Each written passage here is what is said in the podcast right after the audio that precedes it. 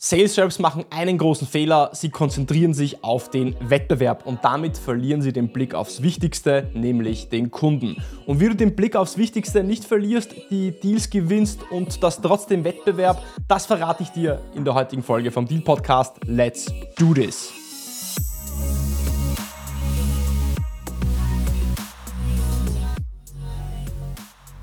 Herzlich willkommen bei einer neuen Episode von Deal, dein Podcast für B2B, IT und Software Sales von Praktikern für Praktika. Hier erfährst du alles, was du brauchst, um erfolgreich im IT- und Software-Sales zu sein. Ich bin der Hirschi und ich freue mich darüber, dass du letzte Woche dabei warst, dass du diese Woche wieder dabei bist, um mit mir gemeinsam zu lernen und zu wachsen und deine Software- und IT-Sales-Skills aufs nächste Level zu heben. Heute geht es um ein Thema, das uns alle beschäftigt. Es ist eine Hürde, die du aus dem Weg räumen musst, um erfolgreich zu sein, um überhaupt einen Deal abschließen zu können. Und diese Hürde entscheidet darüber, ob du zum Zug kommst oder vielleicht doch jemand anderer. Ganz richtig, es geht um Wettbewerber. Doch die meisten Sales Reps äh, verstehen unter Wettbewerb nur andere Unternehmen mit einer vergleichbaren Lösung. Und damit auch nicht du, so wie viele andere Sales Reps, in diese Falle tappen, möchte ich dir heute verraten, was für andere Arten von Wettbewerbern es im B2B Tech Sales eigentlich noch so gibt und ähm, wie du mit diesen Arten umgehen kannst, um erfolgreich zu sein, ohne dich auf diese Wettbewerber zu fokussieren, sondern dich auf die Kunden zu fokussieren. Und dieses ganze Thema Wettbewerb ist ja ähm, ein ewiger Kampf, der so alt ist wie Vertrieb selbst. Stritten sich früher zum Beispiel Kaufleute äh, über den besten Platz am Markt. So ist Wettbewerb heute viel facettenreicher und viel intensiver.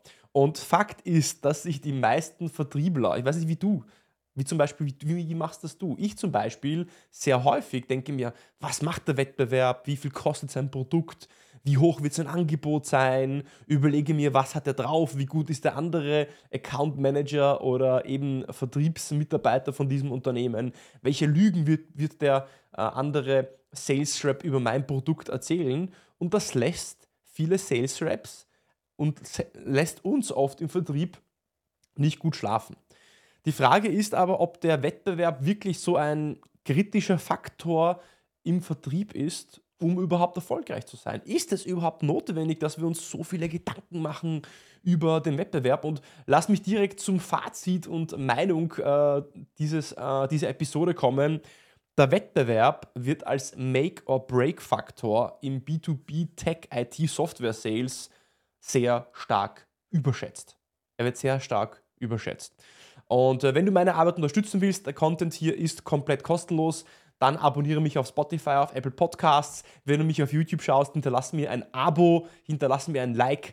Damit hilfst du mir, mehr Menschen zu erreichen, meine Mission ähm, zu erreichen, mindestens eine Million Sales Reps besser zu machen im B2B und IT Software Sales oder eine Bewertung hinterlassen auf Apple Podcasts, ähm, also einen geschriebenen kurzer Text äh, entweder positiv oder negativ, beide Dinge sind gut. Damit hilfst du mir, meine Arbeit zu äh, damit hilfst du, meine Arbeit zu unterstützen und lass uns jetzt direkt weiter in den Inhalt starten. Aber Schritt für Schritt zum Thema Wettbewerb.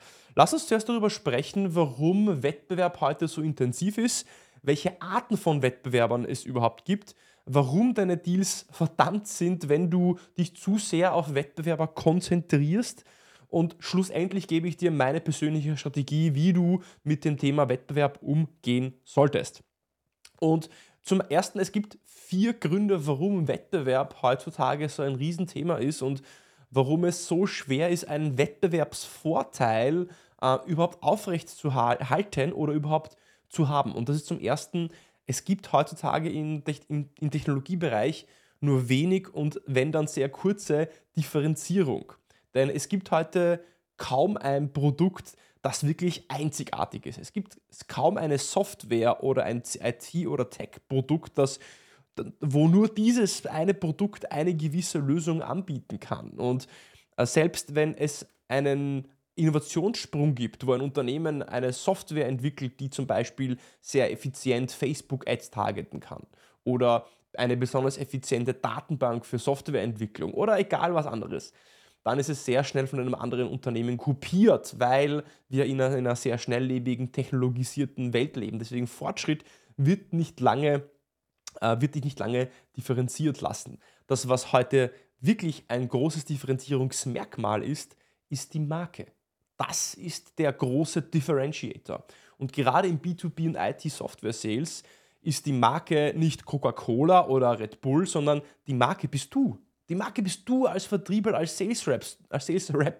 Du differenzierst dein Unternehmen mit deinem Auftreten, mit deinen Fragen, mit deiner Lösungskompetenz vom Wettbewerb. Das ist also der erste Grund, warum Wettbewerb so intensiv ist.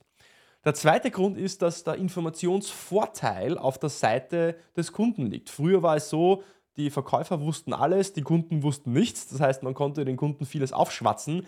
Diese Zeiten sind definitiv vorbei. Kunden starten heute oft in den äh, Einkaufs- oder Verkaufsprozess oder Salesprozess äh, mit mehr Wissen als eigentlich die Verkäufer selbst. Sie können sich informieren auf Plattformen, in Gesprächen und oft ist eigentlich der Sales Rep der, der in dieser Informations- äh, ja, oder in diesem Informationsdefizit ist. Kunden haben ihre Hausaufgaben heutzutage gemacht. Der dritte Grund und vielleicht der wichtigste, und da nehme ich den zweiten Punkt eigentlich schon vorweg äh, vom, von dieser Episode. Es gibt neue Arten von Wettbewerb. Was meine ich damit? Nun ja, also wenn wir über Wettbewerb sprechen, dann denken wir zuerst oder denkst du vielleicht zuerst äh, an andere Unternehmen, die eine ähnliche Lösung anbieten, anbieten, die das gleiche Problem lösen. Das heißt zum Beispiel Software A, Software B, Software C. Ja? Der Punkt daran ist, das ist nur eine Art von Wettbewerbern. Es gibt auch andere Wettbewerber. Zum Beispiel, also das erste ist, dass man eben von jemandem anderen kauft. Also das war diese, wäre diese klassische Betrachtung, was ist ein Wettbewerber, ja? Ein anderes Produkt. Aber eine zweite Möglichkeit wäre es zum Beispiel Make or Buy. Make or Buy. Gerade im IT- und Softwarevertrieb könnte ein Unternehmen ja hergehen und sagen, bevor ich mir jetzt eine CRM-Lösung kaufe, baue ich mir diese selber. Ob das Sinn macht oder nicht, sei dahingestellt, aber es wäre möglich. Oder eine kleine Software-Applikation, eine, eine nicht so umfangreiche Software-Applikation könnte ein Unternehmen selber bauen. Und da ist die Frage, ist es günstiger, diese Lösung einzukaufen von außen oder diese Lösung ähm, intern zu bauen. Das heißt, Make or Buy ist der zweite Art von Wettbewerber. Der dritte Art von Wettbewerber für dich ist aber das Budget dass das Budget für deine Lösung oder für die Lösung des Problems für ein anderes Problem gelöst wird. Das heißt, du stehst im Wettbewerb um gewisse begrenzte finanzielle und zeitliche personelle Ressourcen, weil wenn du eine IT-Lösung in ein Unternehmen hineinverkaufst, bedeutet es für das Unternehmen, es muss Zeit investieren und Geld. Und da ist die Frage, ähm, möchte das Unternehmen diese Ressourcen nicht lieber binden, um ein anderes Problem zu lösen? Das heißt, alles, was um die Ressourcen buhlt, die du brauchst, um deine Lösung zu integrieren oder zu implementieren, ist auch ein Wettbewerber. Und der vierte Art von Wettbewerb ist einfach nichts zu tun, einfach gar nichts zu machen. Das geht auch, denn Veränderung ist immer mit Schmerzen verbunden, deswegen verändern wir uns Menschen auch nicht so leicht und Unternehmen auch nicht, weil statt den Status quo aufrecht zu erhalten, ist einfacher als einfach sich zu verändern.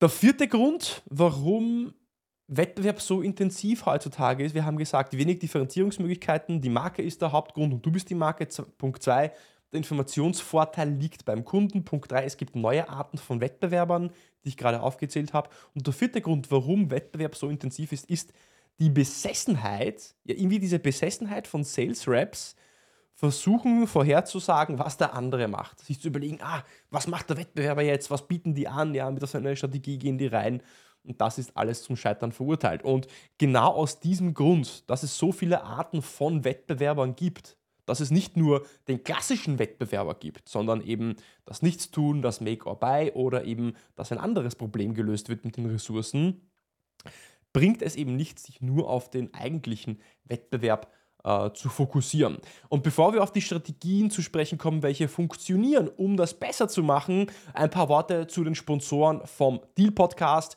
und das ist auf jeden Fall PeopleWise. Selber war ich vor vier, fünf Jahren noch Sales Manager, jetzt bin ich Individual Contributor, mache selber wieder Enterprise Sales.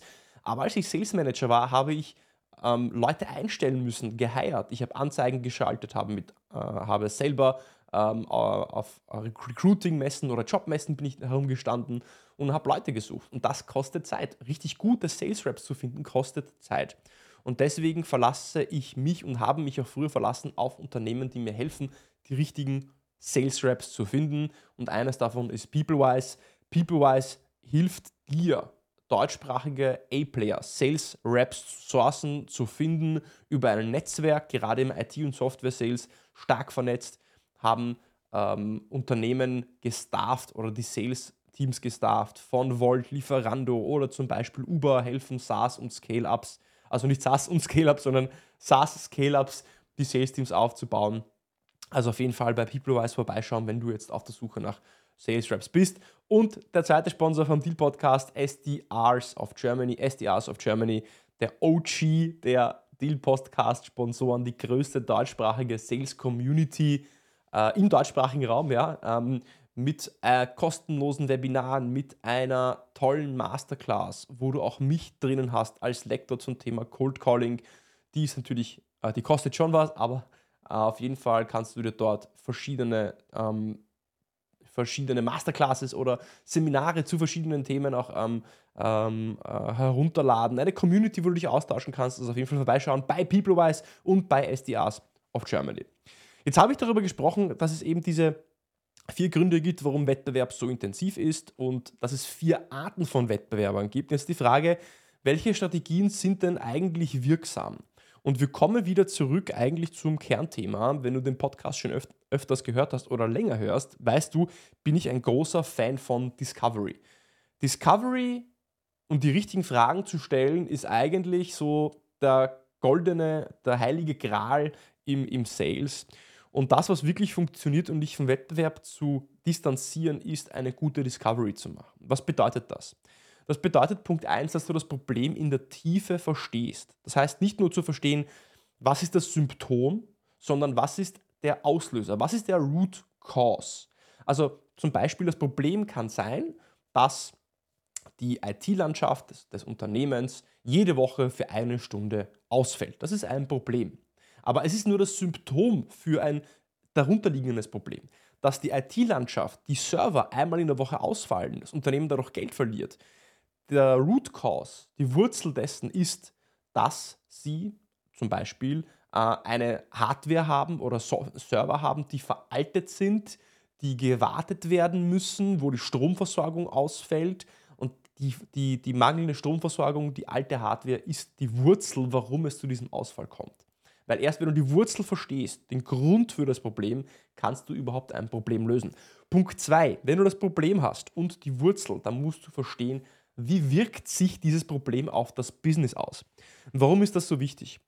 Ein Unternehmen wird nur dann ein Problem lösen, wenn es einen Business Impact hat. Wenn es nur ein technisches Problem ist, dann wird das Unternehmen sagen, naja, mein Gott, dafür haben wir Techniker, IT-Leute eingestellt, die sollen sich darum kümmern. Aber wenn es ein Problem ist, dass das Unternehmen jede Woche 100.000 an Umsatz kostet oder die Kundenzufriedenheit schmälert oder die Kosten massiv in die Höhe treibt wenn es eine Auswirkung auf das Business hat, dann ist es ein Problem, welches auch gelöst werden muss. Also Dinge, die viel Geld kosten, potenzielles Risiko darstellen oder viel Umsatz ähm, kosten, müssen gelöst werden. Und du wirst immer versuchen zu verstehen, was ist die Auswirkung eines Problems, gerade eines technischen Problems vielleicht, wenn du im IT- und Software-Sales arbeitest, aufs Business. Weil ein technisches Problem alleine juckt keinen, es muss irgendwie einen Business-Reason haben. Und der dritte Grund ist die Cost of Inaction. Was passiert, wenn das Problem nicht gelöst wird? Stell dir die Frage, so what? Okay, die Server fallen jede Woche einmal pro Stunde, äh, einmal pro Woche für eine Stunde aus. So what? Who cares? Na und? Äh, was, was, wenn wir das einfach so weiterlaufen lassen? Naja, eigentlich ist es egal, weil es fällt eh immer zu Mitternacht aus. Da braucht, da braucht ähm, eh keiner die Server, Serverleistung oder die, äh, den Zugang zu den Servern. Ähm, eigentlich gibt es keine ähm, äh, negative Auswirkungen, es gibt auch keine Cost of Inaction und wenn wir das nicht lösen, passiert auch nichts. Das ist so ein bisschen dieser Lack Lackmustest, zu fragen, was passiert, wenn das Problem nicht gelöst wird. Und wenn nichts passiert, ja, dann gibt es auch keinen Grund, um dieses Problem zu lösen. Wenn du ein kleines, ein kleines Cheat Sheet haben willst zur Discovery, wie du so eine Discovery aufbaust, wie die Struktur so einer Discovery ist, Problem, Root Cause, Impact, Cost of Inaction, dann findest du unten in den Shownotes einen Link zu einem Cheat Sheet. Da habe ich dir eine PDF verlinkt, mit einem Discovery Cheat Sheet mit ein paar Fragen und der Struktur dazu, wie du diese, diese Dinge auch herausfinden kannst. Äh, oder wie du den Discovery auch richtig strukturierst. Also in den Shownotes findest du dann auf jeden Fall den Link zu diesem Cheat Sheet. Und jetzt, wenn, ich, wenn wir diesen Gedanken weiterspinnen, dann sollten wir uns alle dessen bewusst sein, dass alle nur mit Wasser kochen. Alle kochen nur mit Wasser und auch die Wettbewerber kochen nur mit Wasser. Und oft ist es der, und oft ist der Wettbewerbskampf so hart, weil wir ihn selber hart machen. Wir stellen uns den Wettbewerber so vor wie so eine Kombination aus Albert Einstein und äh, Terminator. Und dazu möchte ich dir eine kurze Geschichte erzählen, dass das einfach, einfach falsch ist. Denn als ich, ein, als, ich ein, als ich ein kleines Kind war, fuhren, also ich bin ja in Tschechien geboren, und meine Eltern haben ein Haus am Land in der Nähe von Brünn, das ist die zweitgrößte Stadt in Tschechien. Und meine Eltern fuhren mit mir und meinem kleinen Bruder fast jedes Wochenende äh, in dieses Landhaus. Und ähm, wir fuhren zu diesem, zu, in dieses Dorf, wo dieses Landhaus war, über so eine lange gerade Landstraße. Äh, denn die Stadt war eben mit diesem Dorf über so eine lange Lang Landstraße verbunden. Links und rechts fuhr man und es gab nur Getreidefelder, wirklich ausschließlich nur Getreidefelder. Die Straße war lang, eine lange Gerade, eine lange Gerade bis zum Horizont und auf einer Länge von mehreren Kilometern gab es am Straßenrand nur einen einzigen Baum. Also man fuhr da so 10, 15 Minuten, nur Getreidefelder und ein einziger Baum auf dieser geraden Straße. Und jedes Mal, wenn wir an diesem Baum vorbeifuhren, wunderte ich mich, warum da so viele Kerzen äh, standen, die man in der Nacht, wenn man in der Nacht fuhr, äh, sah man diese Kerzen leuchten. Ich frage mich, was machen diese Kerzen da? Und untertags schien die Rinde von dem Baum komplett vernarbt zu sein. Also sehr viele ähm, ja, äh, Beschädigungen an der Rinde des Baums, ähm, die ich als Kind da immer gesehen habe. Und in der Nacht eben diese Kerzen. Und da fragte ich mich, was diese Kerzen und diese Narben eben sind. Und dann, fragte, oder dann sagte mein Vater, dass hier bei diesem Baum regelmäßig Unfälle passieren. Komisch, dachte ich mir, warum passieren gerade hier so viele Unfälle? eine gerade Strecke, nur ein, nur ein Baum. Und gerade bei diesem Baum verunglücken so viele Autos. Und dann sagte mein Vater, und das werde ich nie vergessen, anscheinend schauen viele Fahrer auf diesen einen Baum und dann fahren sie genau dort rein, obwohl sie diesen Baum meiden möchten. Wir fahren dorthin, wo wir hinschauen. Wir fahren auch im Leben dorthin, wo wir hinschauen. Wir fokussieren unsere Energie dorthin, wo wir hinschauen. Und das Gleiche ist auch mit dem Wettbewerb. Die Energie fließt in eine Richtung, in der du nicht sein willst. Wenn du auf den Wettbewerb schaust, dann, dann, dann fließt die Energie zum Wettbewerb und sie fließt nicht dorthin, wo sie sein soll, nämlich beim Kunden. Deine Energie soll beim Kunden sein und nicht beim Wettbewerber. Und im Vertrieb machen wir eben einen sehr ähnlichen Fehler. Wir sind so sehr damit beschäftigt, uns von Wettbewerb abzuheben oder zu überlegen, was da tut und wie hoch sein Angebot sein wird, dass wir das Wichtigste aus den Augen lassen nämlich den Kunden. Und der ehemalige Präsident von Coca-Cola, äh, das hatte ich damals noch an der Uni äh, gelesen, hat einmal gesagt, dass der Erfolg von Coke, von Coca-Cola darin liegt, sich anstelle dem Wettbewerb auf den regionalen Geschmack von Kunden zu konzentrieren. Also Coke war es egal, was Pepsi macht, sie haben sich darauf konzentriert, was die Kunden in den einzelnen Märkten möchten. Und sich auf den Wettbewerb zu fokussieren, ist ist eben eindimensional. Es ist reaktiv und führt zu folgenden Problemen. Vier Probleme, die entstehen, wenn du dich auf Wettbewerb fokussierst. Punkt 1, du wirst zu einer, du wirst, ähm, du wirst dazu verdammt, dass eigentlich der Wettbewerb dann die Regeln diktiert. Weil wenn du im Gespräch mit deinem Kunden versuchst zu erklären, warum du besser bist als der Wettbewerber, dann suggerierst du, dass der Wettbewerb besser ist. Und dann musst du dich eben härter, härter anstrengen, weil die anderen es eben mehr drauf haben. Und somit diktiert dann der Wettbewerb eigentlich die Regeln. Punkt 2, du versuchst deine Schwächen zu verteidigen und zeigst so nicht deine Stärken. Weil wenn du dich auf Wettbewerber fokussierst, dann kämpfst du ja ständig so gegen deine Schwächen unter Anführungszeichen. Aber ein Kunde kauft dich nicht wegen deinen Schwächen, sondern er kauft dich wegen deinen Stärken. Und jede gute Verkaufsstrategie und überhaupt Strategie hat als Kern im Fokus deine Stärken. Punkt 3, du öffnest Tür und Tor und Tür und Tor, dich nur über den Preis differenzieren zu können und zu einer Commodity zu werden und über den Preis gedrückt zu werden. Und Punkt 4, du lenkst den Fokus eigentlich weg vom Kundenproblem Ja, du, du schaust auf dieser langen Landstraße, schaust du nur auf diesen einen Baum, ja, obwohl du geradeaus fahren willst und fährst dann genau in diesen einen blöden Baum rein, obwohl du auf dieser Straße bleiben möchtest. Und genau das ist das Problem. So, jetzt ist die Frage, wie sieht eigentlich die Alternative aus? Wie können wir das besser machen? Und da habe ich dir schon eingangs gesagt, du musst ein Meister der Discovery werden. Und da habe ich dir eben dieses Discovery Cheat Sheet verlinkt in den Show Notes. Das heißt, wenn du unten in den Show Notes klickst bei Spotify oder Apple Podcasts oder YouTube, findest du den Download-Link zum ähm, PDF Cheat Sheet. Aber im Kern geht es darum, dass du dich darauf fokussieren solltest, was ist das Problem des Kunden und wie kannst du dieses auf eine ganz spezielle andere Art lösen als dein Wettbewerber. Statt reaktiv zu sein, bist du proaktiv. Jetzt proaktiv bedeutet, dass du ein Meister der Analyse bist. Proaktiv heißt, dass du ein Meister der Diagnose bist. Und somit sind wir wieder zurück beim Thema, das ich schon vorher gesagt habe und gerade jetzt auch wieder der Discovery. Was heißt jetzt eigentlich proaktiv zu sein? Und ich würde sagen, proaktiv zu sein hat zwei Teile. Äh, der erste Teil ist die Situation des Kunden und das ist eben die Discovery. Du musst die Situation des Kunden verstehen. Wenn du sie besser verstehst als der Wettbewerber, dann hat er keine Chance gegen dich. Du konzentrierst dich auf die Situation, du versuchst zu verstehen, wie ist er in die Situation reingekommen, was ist die Wurzel des Übels, wie wirkt sich das Ganze auf das Business aus.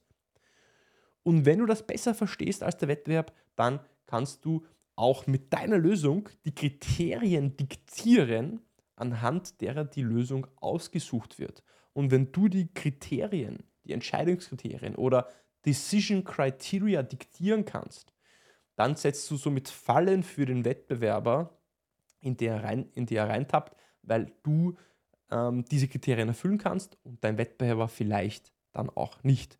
Und 90% der Sales Reps da draußen und auch 90% der Wettbewerber da draußen machen folgenden Fehler. Ja? Sie hören das Wort Problem und fangen an mit dem Pitch. Genau, sie fangen an zu pitchen und versuchen das Problem gleich zu lösen, anstatt sich einfach mal zu überlegen, okay, okay, sie, haben, sie sagen, dass ihre Server einmal pro Woche ausfallen. Okay, verstanden. Ähm, woran liegt denn das? Was ist denn die Ursache dessen? Haben Sie das schon ähm, untersucht? Was haben Sie dagegen schon gemacht? Okay, aber jetzt, das hört sich nach einem, einem Problem an, aber was für Auswirkungen hat denn dieses Problem? Also wenn es die Server einmal in der Woche für eine Stunde ausfallen, helfen sie mir zu verstehen. Also vielleicht klingt es nach einer blöden Frage, aber was für eine Auswirkung hat das auf das Business oder könnte man das einfach ungelöst lassen? Und so kommst du in ein Gespräch, wo du dich als Berater positionierst, wo du das, wo du das Problem des Kunden besser verstehst als vielleicht ein Wettbewerber. Der Ansatz natürlich jetzt, so viele Fragen zu stellen und einfach mal innezuhalten und nicht gleich in diesen Pitch-Modus zu verfallen, dauert natürlich äh, länger, aber selten ist es eben der, der kürzeste Weg, der der richtige Weg ist. Und wenn du den Root Cause und auch die Auswirkungen oder die Cost of Inaction des Problems verstehst, kannst du jetzt ähm, im Gespräch mit deinen Kunden eben auch die Kriterien diktieren, ähm, welche ähm, die eben in die Hände spielen und so grenzt du dich proaktiv vom Wettbewerb ab. Und der Ansatz hat aber noch einen anderen großen Vorteil, also der Ansatz, dass du ähm, messerscharf dich auf die Discovery fokussierst und auch mehr Zeit in die Discovery reinsteckst, hat noch einen anderen Ansatz, nämlich du grenzt dich auch von den anderen Arten des Wettbewerbs ab. Ich habe dir eingangs gesagt, dass, dass der Wettbewerb an sich, also ein Wettbewerbsprodukt, ist ja nur eines von vier möglichen Wettbewerbsarten. Wir haben noch Make or Buy, wir, haben, wir machen einfach gar nichts oder wir lösen einfach ein ganz anderes Problem mit den Ressourcen. Und wenn du eine Discovery machst, wenn du dem Kunden aufzeigst, was für Auswirkungen sein Problem hat, wenn du die Entscheidungskriterien definiert hast und die Metrics definiert hast, dann hast du dich auch automatisch von diesen anderen Arten des Wettbewerbs abgesetzt, abgelöst, abgesetzt, sagt man so, Ab, abgesetzt, ja. Äh, jetzt hatte ich aber eigentlich gesagt, dass die proaktive Strategie, die es hilft, dich gegen Wettbewerber zu, ja, abzugrenzen, hat zwei Teile. Der erste Teil war eben, dass du die Discovery machst, das Problem verstehst, die Situation. Und die, der zweite Teil ist, dass du dich auf die richtigen Stakeholder konzentrierst. Denn du sprichst mit allen, welche die Entscheidung beeinflussen und findest dann den Economic Buyer und das ist der, den du finden musst. Und äh, du musst den finden, der auf der Geldbörse sitzt. Ich sehe immer wieder, und den Fehler habe ich oft genug selber gemacht, dass ich mich auf die falschen Leute konzentriere, dass ich mich darauf konzentriere, wer das Produkt cool findet, wer das Produkt nutzt, aber nicht auf den, der eigentlich die eigentliche Entscheidung trifft, weil der, der das Budget am Ende des Tages freigeben muss, der muss verstehen, was für einen Mehrwert du bietest. Egal, ob du eine Sicherheitslösung anbietest, eine SaaS-Lösung, eine Hardware, Software, was auch immer. Der Business-Entscheider muss verstehen, welchen Mehrwert du bietest, ansonsten wird er die Geldbörse nicht aufmachen. Punkt. Ja? Das heißt, finde heraus, wer ist auch die Person, die tatsächlich auch auf dem Budget das Budget freigeben muss. Aus dem Sport und das zum Abschluss äh, kennst du ja vielleicht noch eine folgende Analogie, dass du kennst die Analogie, dass Angriff die beste Verteidigung ist. Und diese Analogie passt perfekt eben zu diesem Thema, wie du mit Wettbewerbern umgehst. Und sie fasst es eigentlich in einer sehr guten und kurzen Essenz zusammen, denn dich zu verteidigen mag ein wichtiger Teil der Strategie sein. Aber Verteidigung wird das Spiel für dich nicht gewinnen. Verteidigung wird die Niederlage nur hinauszögern. Wenn du aber nicht in den Angriff gehst, dann wirst du das Spiel nicht gewinnen. Und während die anderen, wenn du alles richtig machst, wenn du alles richtig machst, so wie ich es dir jetzt gerade erklärt habe, während die anderen zur Commodity werden, analysierst du das Problem. Während die anderen gegen dich schießen, diktierst du die Entscheidungskriterien. Und während die anderen sich auf Preisverhandlungen einlassen, hast du dich als Berater positioniert, der das Problem des Kunden besser versteht als er selbst. Und zum Abschluss vielleicht die Frage an dich. Wir haben jetzt Mitte Januar, Mitte, Ende Januar und die Frage ist, wie viele neue Meetings mit Neukunden hast du denn eigentlich schon dieses Jahr gebucht? Ein Meeting, fünf Meetings, zehn Meetings. Heutzutage geben Unternehmen 500 bis 5000 Euro aus, um überhaupt vor einem neuen Kunden stehen zu können, um ihm überhaupt das Produkt vorstellen zu können. Und es ist schwerer denn je durchzukommen, schwerer denn je Türen einzutreten und neue Opportunities auch aufzubauen.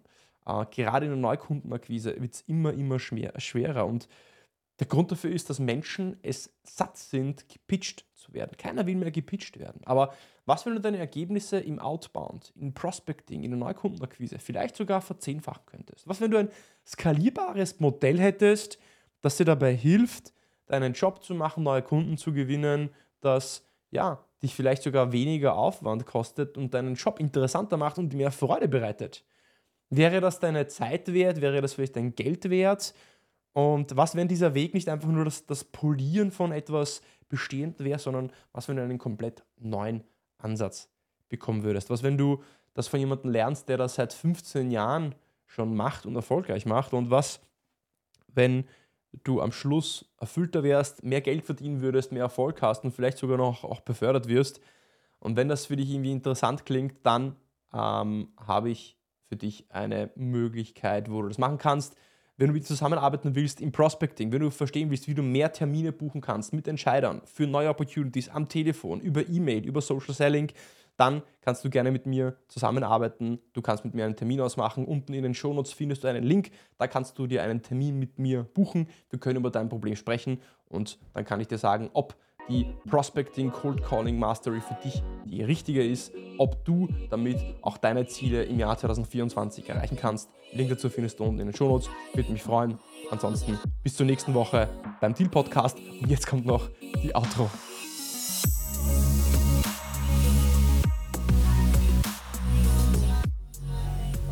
Wenn ich so über diese Episode reflektiere, dann komme ich wieder zurück zum einen zu, zu einer Einsicht, die ich gehabt habe vor einigen Monaten. Im, der Erfolg im Vertrieb wird bestimmt dadurch, dass du die Basics sehr richtig machst. Also nicht sehr richtig, sondern dass du die Basics richtig machst.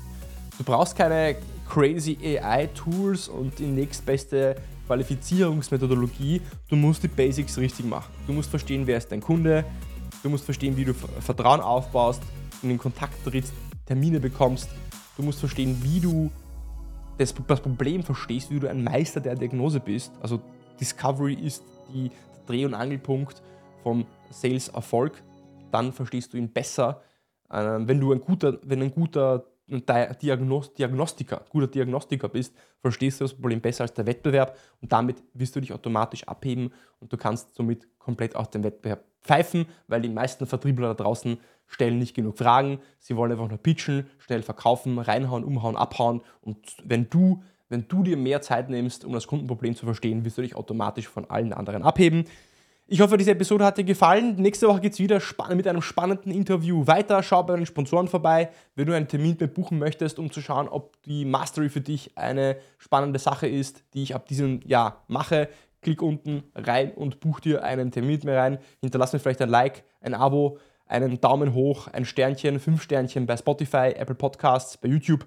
Das freut mich immer sehr. Und bis zur nächsten Woche. Ciao beim Deal Podcast.